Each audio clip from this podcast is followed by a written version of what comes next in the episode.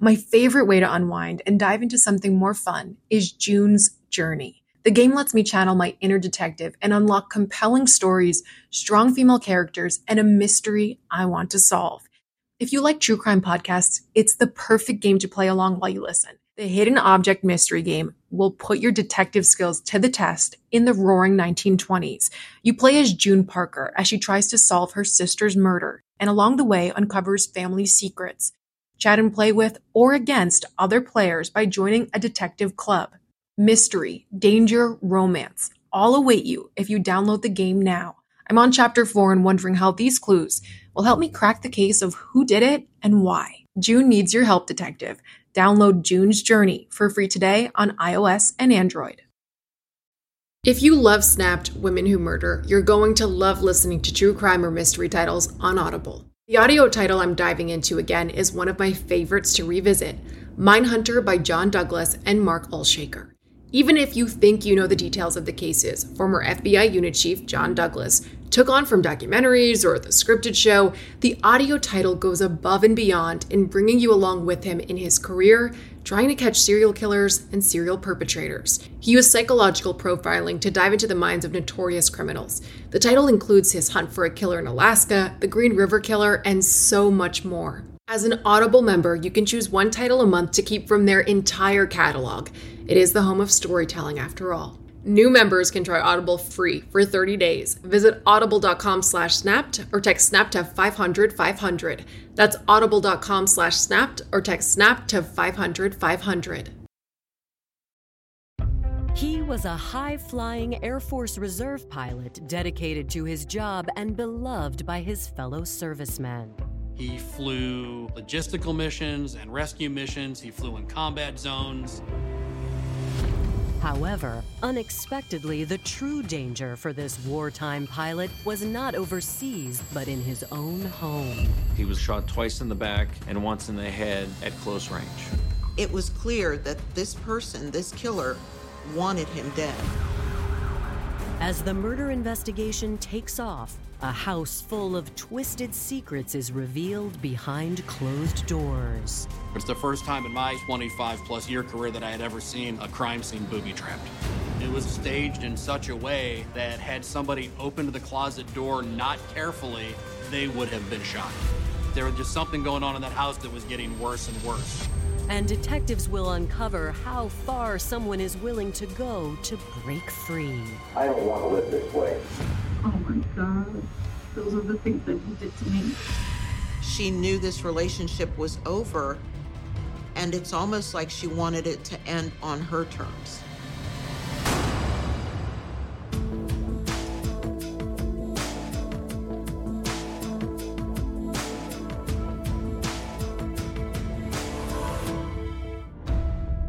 March 15th, 2007, Trumbull County, Ohio. Airman Gary Dodge arrives at the Youngstown Air Force Reserve Station looking forward to connecting with fellow pilot, 44 year old Carl Hoerig before a busy day of work. There's only one problem Carl is nowhere to be found. It was not common for Carl to miss work. So Gary Dodge placed a call to 911 to check the welfare of his friend, Carl Hoerig. The responding officer finds one vehicle in Carl's driveway, but a knock on the door goes unanswered. They tried to get in, but because there was no answer, they ended up contacting his father. I think that gave the friends and family grave concern right from the beginning. His father arrived and was able to let them into the home, and that's when they made the discovery. Police discovered Carl's body at the bottom of the steps near the front door, covered in a comforter, and he was deceased. He was the obvious victim of a homicide with gunshot wounds. At that point, the officers secured the scene, made the calls to the Detective Bureau, the prosecutor's office, and the coroner's office. Outside, Carl's father learns the shocking fate of his son. For a parent to be there when a child's body is discovered, as you can imagine, it, it was just heartbreaking. Uh, they did not want the father to come into the home to to see that.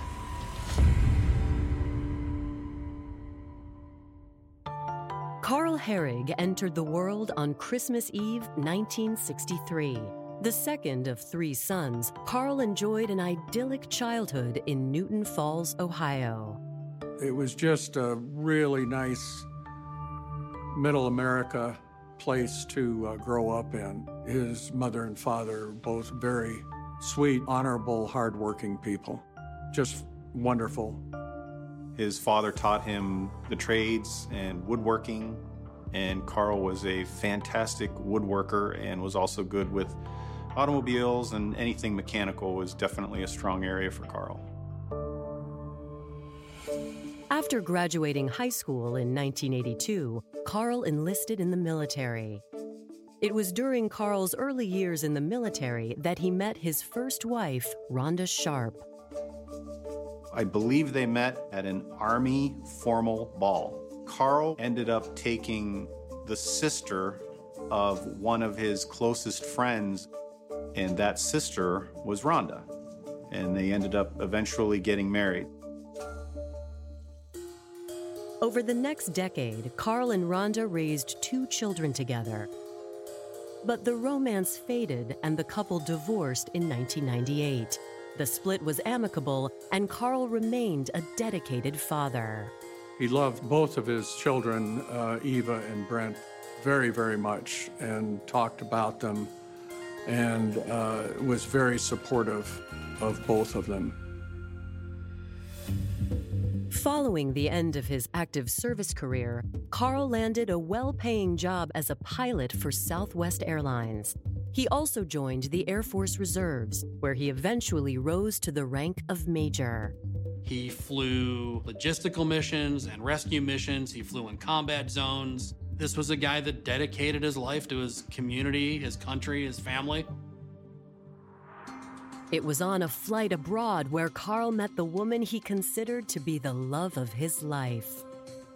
Carl was on a routine mission to Peru, and while he was there, he met a young Peruvian girl named Carla. And they kept in touch and they started writing letters, and eventually she came to visit him and they fell in love. For the next two years, the couple lived together in a small town outside of Youngstown, Ohio. Carl was absolutely head over heels in love with Carla, just adored her to no end. After some time, things started to get a little bit complicated.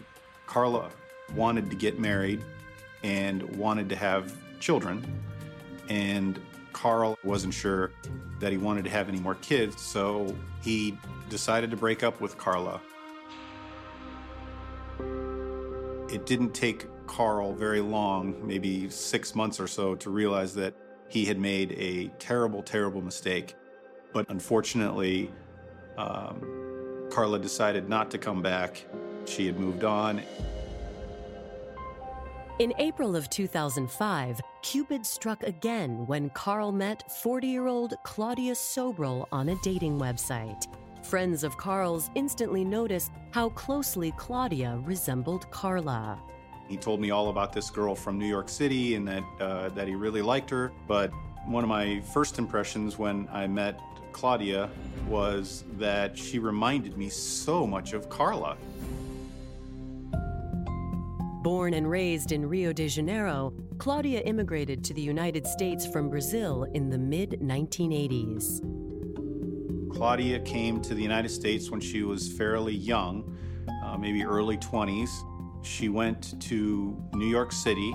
She was an accountant, and so that's how she made a living in New York City. Claudia's upbringing in Brazil was difficult, and she rarely discussed her past with friends. By 1999, 35 year old Claudia was ready to leave life in Brazil behind her and put down permanent roots in America. Although she was born in Brazil, she had become a naturalized U.S. citizen. With a solid career in the Big Apple, Claudia found herself longing for a romantic connection. In 2005, she found her match online with Carl Hoerig. So from there, things went amazingly fast in the relationship, just almost mind bogglingly fast. I don't think it was even two to three weeks or so later that he was talking about possibly marrying her. Though Claudia remained something of a mystery to friends, Carl saw nothing but bright skies on the horizon. Six weeks after they met, Carl proposed to Claudia. When Carl first got engaged to Claudia, there is no doubt that I tried to talk him out of it. I said, Why? There's just there's no reason to move this fast. You you you don't even know her. You haven't even known her that long. Why why get married? And his response was, I can't lose this one. In June of 2005, Carl and Claudia married in Las Vegas. After the ceremony, the couple set up their home on a quiet, tree lined street in Carl's hometown of Newton Falls, Ohio. It's where his mom and dad were, it's near where his brothers were. He found a really nice house in a really nice neighborhood that, that he absolutely loved. This was a whirlwind romance for Carl Harrigan and Claudia. All of his friends are worried that he'd only known her for two months, and here he was married. Those are all pretty scary signs if you're his friends. And on March 15, 2007, less than two years after they exchanged I do's, Carl is found shot to death inside his home. When authorities learn Carl shares the home with Claudia, questions immediately surface since Carl's wife is nowhere in sight. And so at that time, they're wondering what is going on here. Is Claudia a victim? Has something happened to her? As the search begins for Claudia Hoerig, detectives arrive on scene and try to piece together what happened. They observed Carl's body at the bottom of the steps, and it appeared he had been there at least for several days. Carl had been shot twice in the back and once in the head. Detectives next make their way into the master bedroom. But when they open the closet door, investigators find themselves staring down the barrel of a gun, literally. You know, it's the first time in my 25 plus year career that I had ever seen a crime scene booby trapped. Coming up, a deadly contraption raises investigators' suspicions.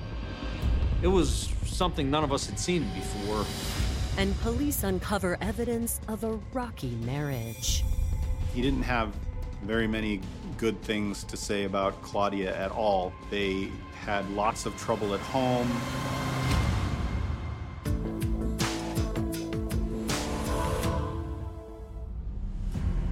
March 15th, 2007. After finding the body of 44 year old Carl Hoerig in his Newton Falls, Ohio home, police are unpacking the crime scene when they make a disturbing discovery in the master bedroom closet. When that closet door was opened, what you saw was the 2x4 going across the frame and then a gun suspended in midair with just the barrel sticking through the hole that had been bored out in that 2x4. It was a firearm that was staged in such a way that had somebody opened the closet door not carefully and the booby trap would have worked properly, that that person who opened that door, most likely law enforcement, would have been shot. It was something none of us had seen before. If they're willing to, to leave a booby trap that could kill an you know some unknown person who just opens a closet door, what are they going to do when they're confronted by law enforcement? Thankfully, the device is quickly and safely disassembled.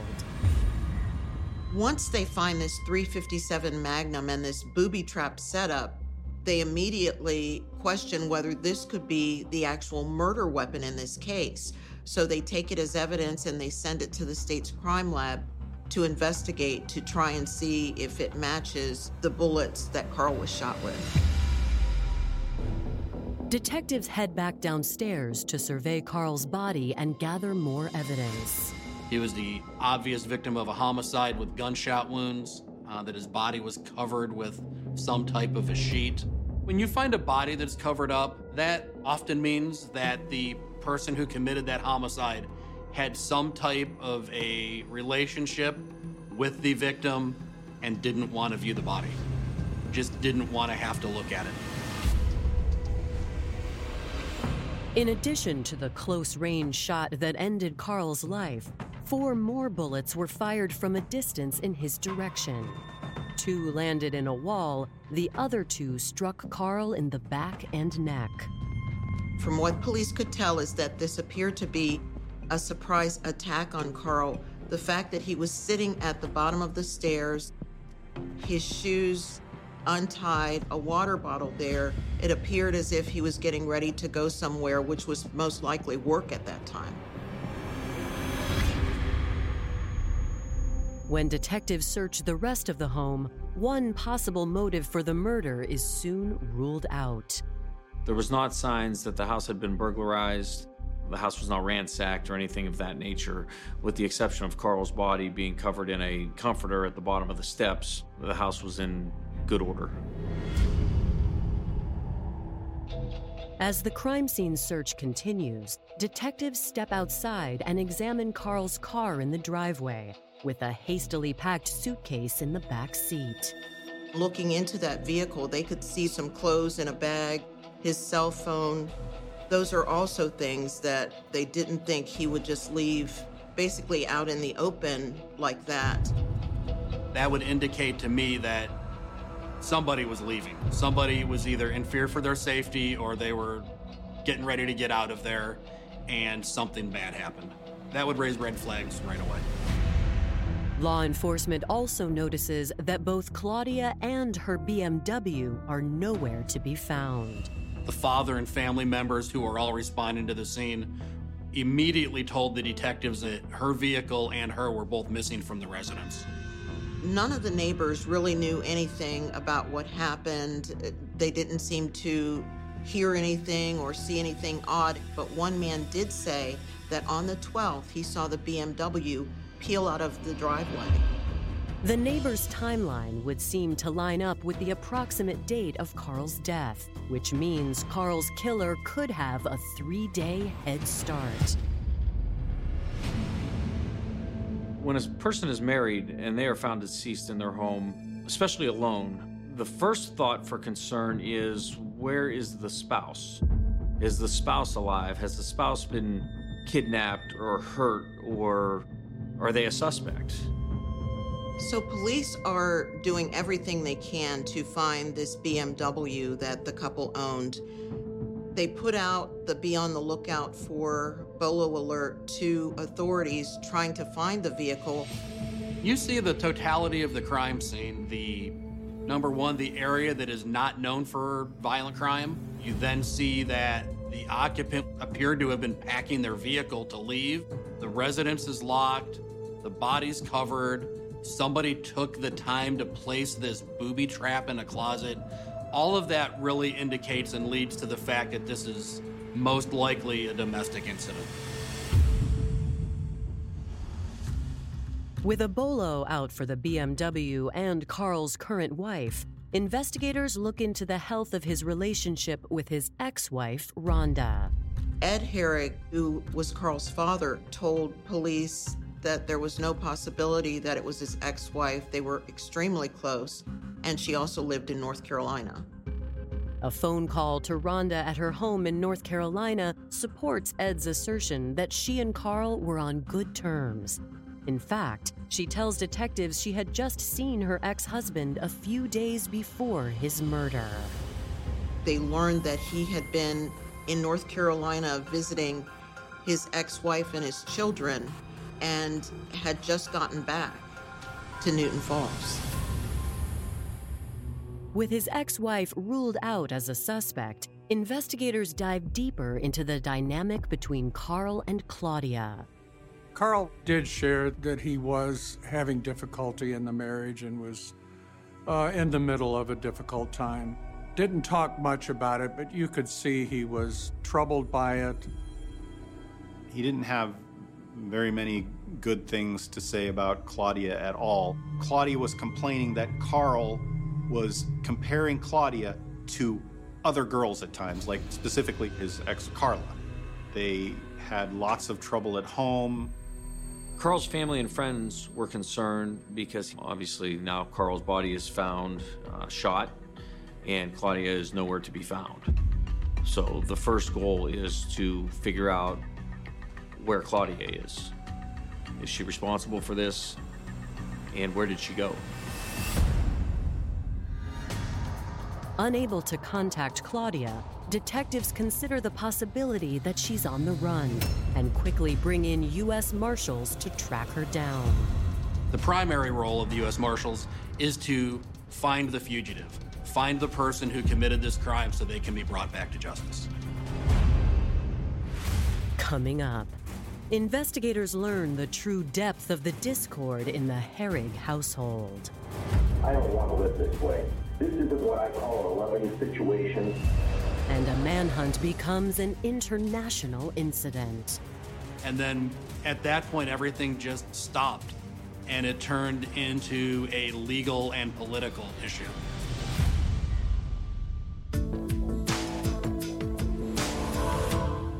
Say goodbye to performance robbing engine deposits with Shell V Power Nitro Plus Premium Gasoline. Hate to break it to you, but lower grade fuel can leave deposits in your engine that build up over time and leave your engine's performance severely lacking. Thankfully, Shell V Power Nitro Plus removes up to 100% of performance robbing deposits with continuous use in gasoline direct injection engine fuel injectors. Download the Shell app today to find your nearest Shell station and rejuvenate your engine with Shell V Power Nitro Plus Premium Gasoline. Fuel up at Shell. This episode is brought to you by Noom. Forget one size fits all diets.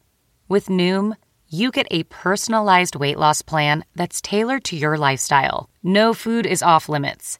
Enjoy your favorites while discovering healthier habits. Noom's users love the flexible approach, blending psychology and biology to help you lose weight in a way that's sustainable for you. Stay focused on what's important to you with Noom's psychology and biology based approach. Sign up for your trial today at Noom.com. That's N O O M.com. And check out Noom's first ever cookbook, The Noom Kitchen, for 100 healthy and delicious recipes to promote better living. Available to buy now wherever books are sold. The investigation into the murder of 44 year old Carl Hoerig is quickly pointing in the direction of his Brazilian born wife of two years, 42 year old Claudia. When the detectives took the information from friends and family saying he was involved in a tumultuous relationship with his wife, and they said right away if something happened to him, they felt she was responsible. So, based on that information, she quickly became a person of interest and a suspect in his death. According to friends and family, the couple's marital problems began shortly after they exchanged vows. After they came back from Las Vegas, she went back to Brooklyn where all her things were, and of course, he went to his house in Newton Falls. And he had a terrible time getting her to agree to come to Newton Falls. I remember after two or three weeks, I, I think he had to say, Look, you, you're my wife and you, you have to come. But it seems their problems ran much deeper than deciding where to call home. Within weeks or, or possibly a month or two of them getting married, uh, Carl already was, was complaining. They had trouble in just about every area that you can imagine. They would try to make it work for a while, and it kind of went back and forth and back and forth, which was probably very, very hard on both of them. Friends say Carl's infatuation with his ex Carla caused him to jump too quickly into marriage with Claudia. In my opinion, I think what happened was after he got married and she came back to Newton Falls, Carl started to realize that she wasn't Carla. She was nothing like Carla. All she did was look like Carla. She did not have the same personality at all. Apparently, the pressure to fill Carla's shoes was having a noticeable effect on Claudia. The family was describing her as having erratic behavior, that she seemed like she was unstable. During their search of the Hoerig home, police find a recording on a computer of a family meeting from February 5th, 2007. It's clear that Claudia called the surprise meeting to address the tension in her marriage. And while Carl and his parents were present, no one knew Claudia recorded the entire exchange. Well, I'll tell you. First of all, this kind of theatrical drama, that's a problem. I don't want to live this way. You pulled a stunt on me right now. I'm done with that. I don't want to sit here and talk about this in front of people. It's not long before Carl's former flame, Carla, becomes the focus of the discussion. You're comparing me to Carla. See, right there, you're trying to say things about her that aren't true. You don't know her. She was just a good person who was easy to get along with. And you are the hardest person to get along with I've ever met. I'll just leave it at that. I don't understand you. Even last night I was trying to talk to you and I said, what is it that you want? And then you talked about the companionship. But you're the one that is not keeping me company. You're the one that is never home. I'm alone. Well, I'll tell you, there's two sides to every story. And I'm not even going to tell my side, because I'm not even involved in this sort of yelling in front of other people and saying this kind of stuff. Through the fiery dispute, it becomes clear to investigators that the marriage was nearing its end. You're making me miserable every time I say we're done. You say, no, no, let's make it work. If this is the way it has to be, I'm going to tell you something right here and now. I will do the everything the best that I can to take care of you, but I see us done. I'll provide and pay and take care of every problem and make things as painless as I can. But this little thing here pretty much seals the deal. If you don't want to deal with me and you want to involve other people, you do things different than I do. This isn't what I call a loving situation. Carl Hoerig's family was under the understanding that he was going to leave Claudia. In fact, he had already found another place that he was planning to move into. After hearing how hostile Carl and Claudia's marriage had become, authorities cracked down on locating Claudia. Luckily, on March 16th, they get their next lead. We learned that Claudia's BMW was located in a parking area at the Pittsburgh International Airport. Obviously, we were excited that the car was found, but now the next problem that is presented to us is where did she go? Did she board a plane? Detectives' suspicions are heightened when they comb over the couple's financial records and discover a major red flag. They find out that Claudia Hoerig cleaned out a bank account and basically dumped all of her money into an account in Brazil. The amount of money was nearly $10,000 in US currency.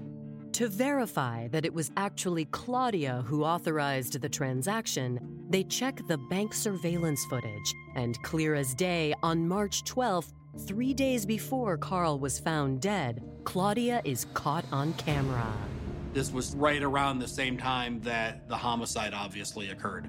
So that led investigators to believe that, you know, this was something that was premeditated, this was planned. She had this money withdrawn before the homicide occurred. The thought going through our head is she's wiring money down to Brazil so she will have money when she gets there.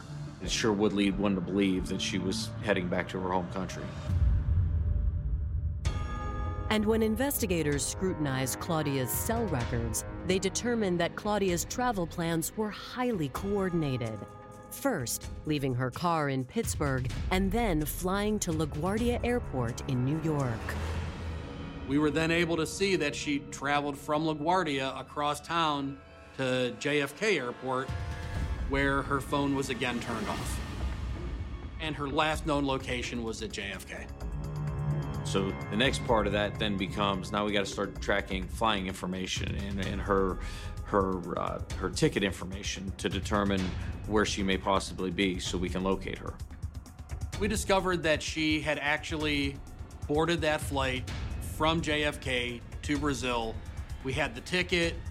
We knew she was on that plane. Then that's when the next the next stage of the investigation you know, really kicked off.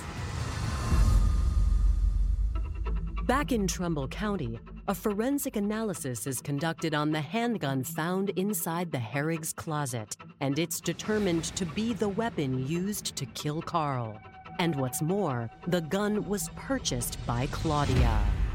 Police learned that it, in fact, was the murder weapon and that it was purchased by Claudia Hoerig, Carl's wife, just two days before the murder. We talked to the employees at the indoor gun range. They remembered Claudia being there, and I talked to the subject who sold her the weapon. Claudia had laser sight grips installed on that weapon when she bought it. That way, when you hold the gun, the laser comes on and you know shows you where the bullet's going to hit. Claudia bought ammunition and actually practiced shooting that weapon with the laser grips on it.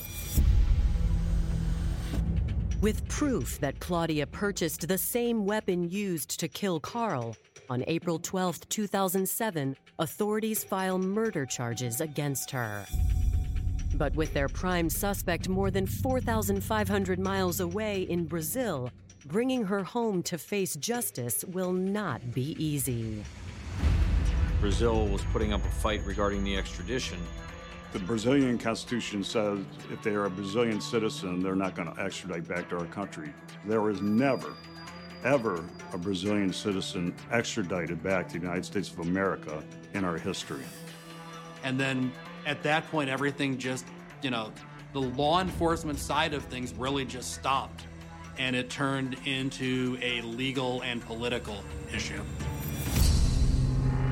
Coming up, as the decade long fight to bring Claudia to justice continues, it's Claudia who finally taps out. The two of us are sitting there, and she says, You know, a wife doesn't kill her husband for no reason.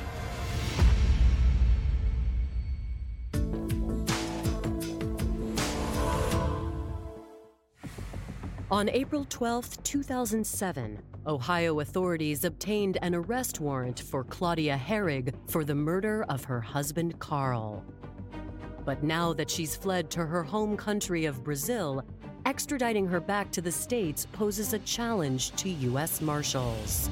We quickly learned that the Brazilian Constitution does not allow for the extradition of their citizens to foreign countries and because Claudia had been born in Brazil, they were considering her still a, a citizen of their country.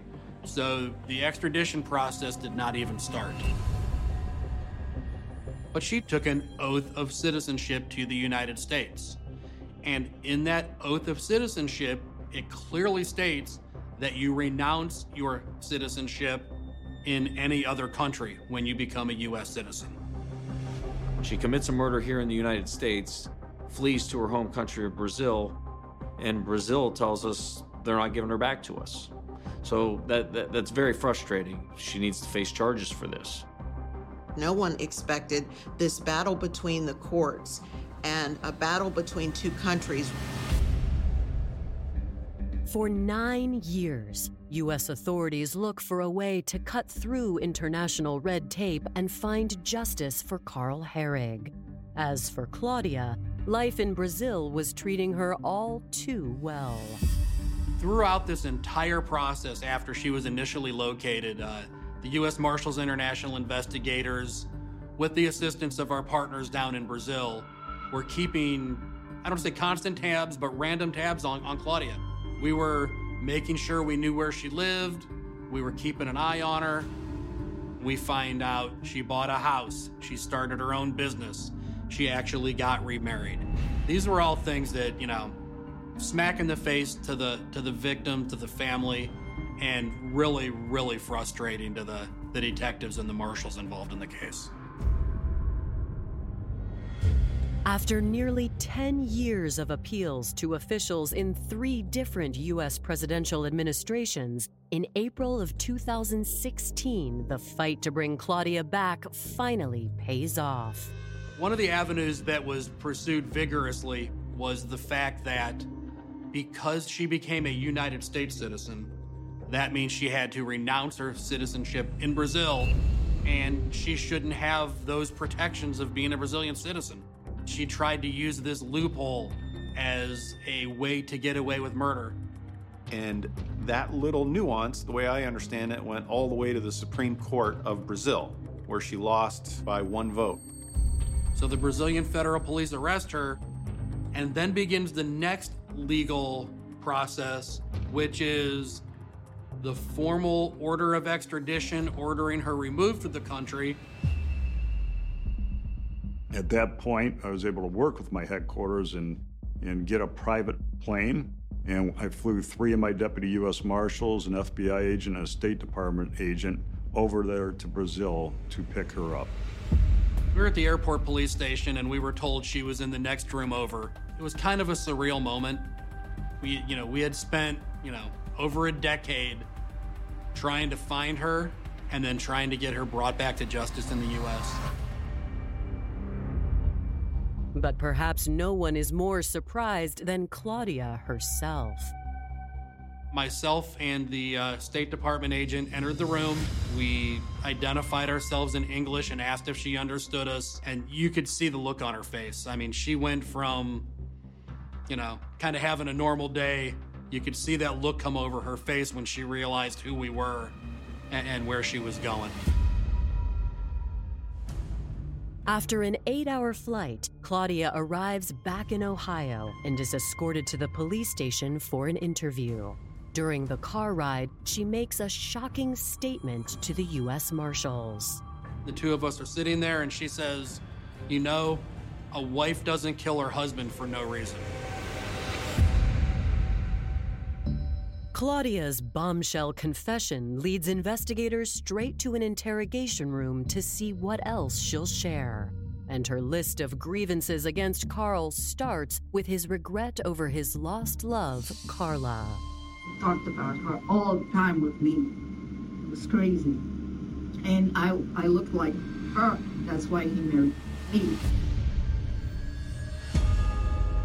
She began talking, trying to describe an abusive relationship. Not physically abusive, but what she described as emotionally and sexually abusive. Oh my God. Those are the things that he did to me. What's all weird stuff. And he made me walk around the house on heels all the time. According to Claudia, the breaking point in the marriage came down to the fact that Claudia wanted children and Carl did not. After suffering from two miscarriages, Claudia became suicidal. I was hurting again and I became very depressed. And so then I tried to kill myself with sleeping pills. On March 9, 2007, just three days before the murder, Claudia claims she took a pregnancy test and it came back positive.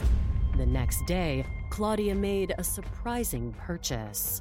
So I found out I was pregnant and I got very nervous. So I became depressed. I, I already knew he was not going to accept the pregnancy. So I I had a plan. Doesn't want to accept this pregnancy. I'm going to kill myself. To show how serious she was about her intentions, Claudia claims that when she told Carl she was pregnant, she held the newly purchased 357 to her head. He, he stares at me. I thought he would have some emotion in his face.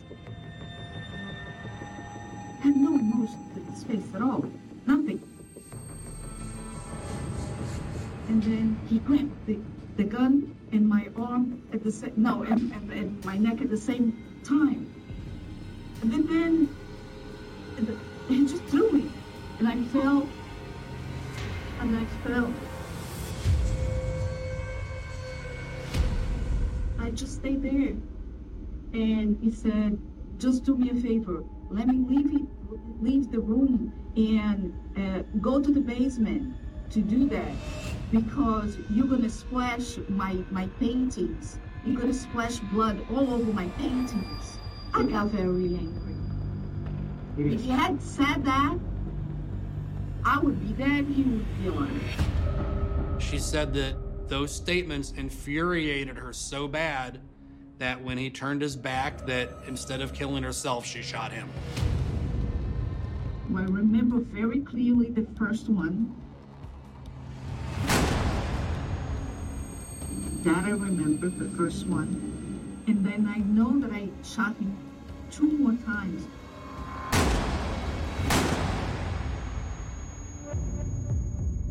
For detectives, Claudia's confession appears to be the damning final piece of evidence. Less certain is whether a jury will interpret her admission the same way. Getting her back here and having her sitting in, in, in the county jail isn't the final step. There's still a trial. This thing's not over till the trial's over. Coming up, Claudia makes her case to the jury. The one thing that everyone wanted to see was whether or not Claudia Hoerig would take the stand.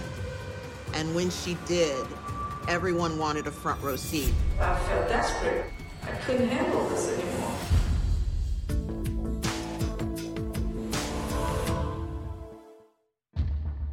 January 24th, 2019. After more than a decade on the run, Claudia Hoerig is led into an Ohio courtroom to stand trial for the murder of her husband, Carl. You committed the aggravated murder of your husband with advanced plotting and preparation as demonstrated by your actions in the days leading up to the murder. Your actions clearly demonstrated prior calculation and design. Claudia's defense team acknowledges that she fired the shots that killed Carl, but they insist it was provoked by abuse suffered at the hands of her spouse. Her defense was basically she had suffered so much emotional abuse and sexual abuse that she wasn't responsible for her actions or that her her actions were justified. And in an attempt to sway the jury on the provocative allegations, Claudia makes a stunning move. During this trial, the one thing that everyone wanted to see was whether or not Claudia Hoerig would take the stand. And when she did, everyone wanted a front row seat. The courtroom was packed.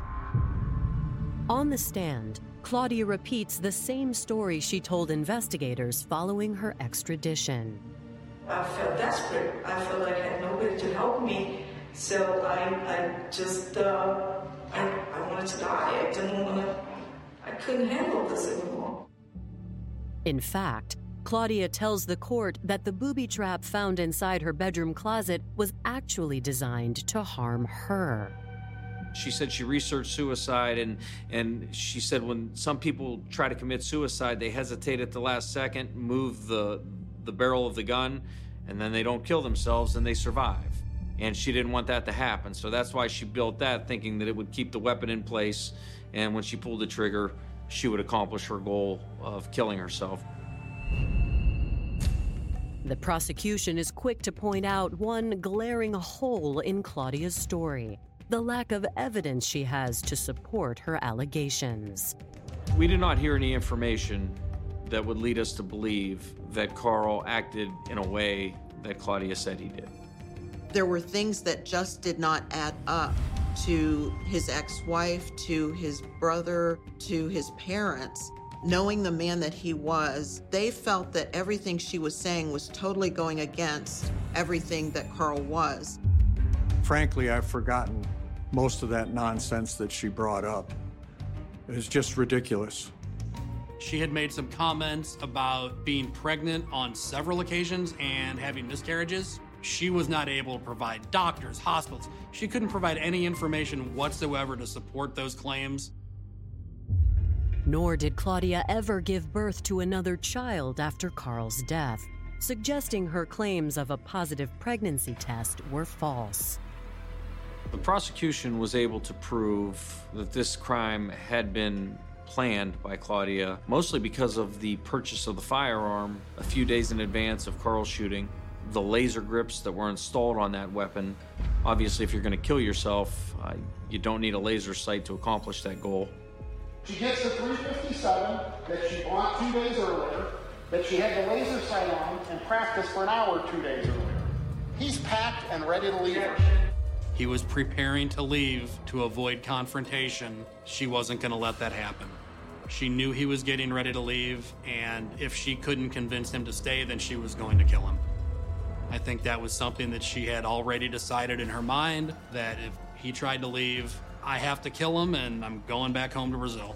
She knew this relationship was over, and it's almost like she wanted it to end on her terms.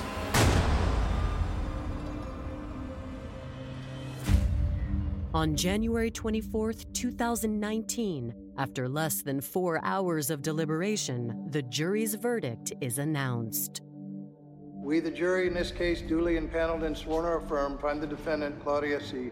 Hoerig, guilty of aggravated murder as she stands charged in the first count of the indictment. On February 8, 2019, Claudia Hoerig is sentenced to life in prison. Nearly 12 years since the crime occurred, Carl's wife is finally held accountable for her actions. Carl, we got justice for you, and I'm hoping that you have found peace and that your family has found peace as well. It ended way, way too soon for Carl, and I'm sure if he were here, he would tell me, Hey, I didn't get to live as long as you, you know, enjoy it, buddy. Enjoy it as best you can, because you never know when it's all going to end. Claudia is serving her sentence at the Dayton Correctional Institution in Ohio. She will be eligible for parole in April of 2044. In securing her extradition from Brazil to the United States, the two countries agreed she would not receive the death penalty.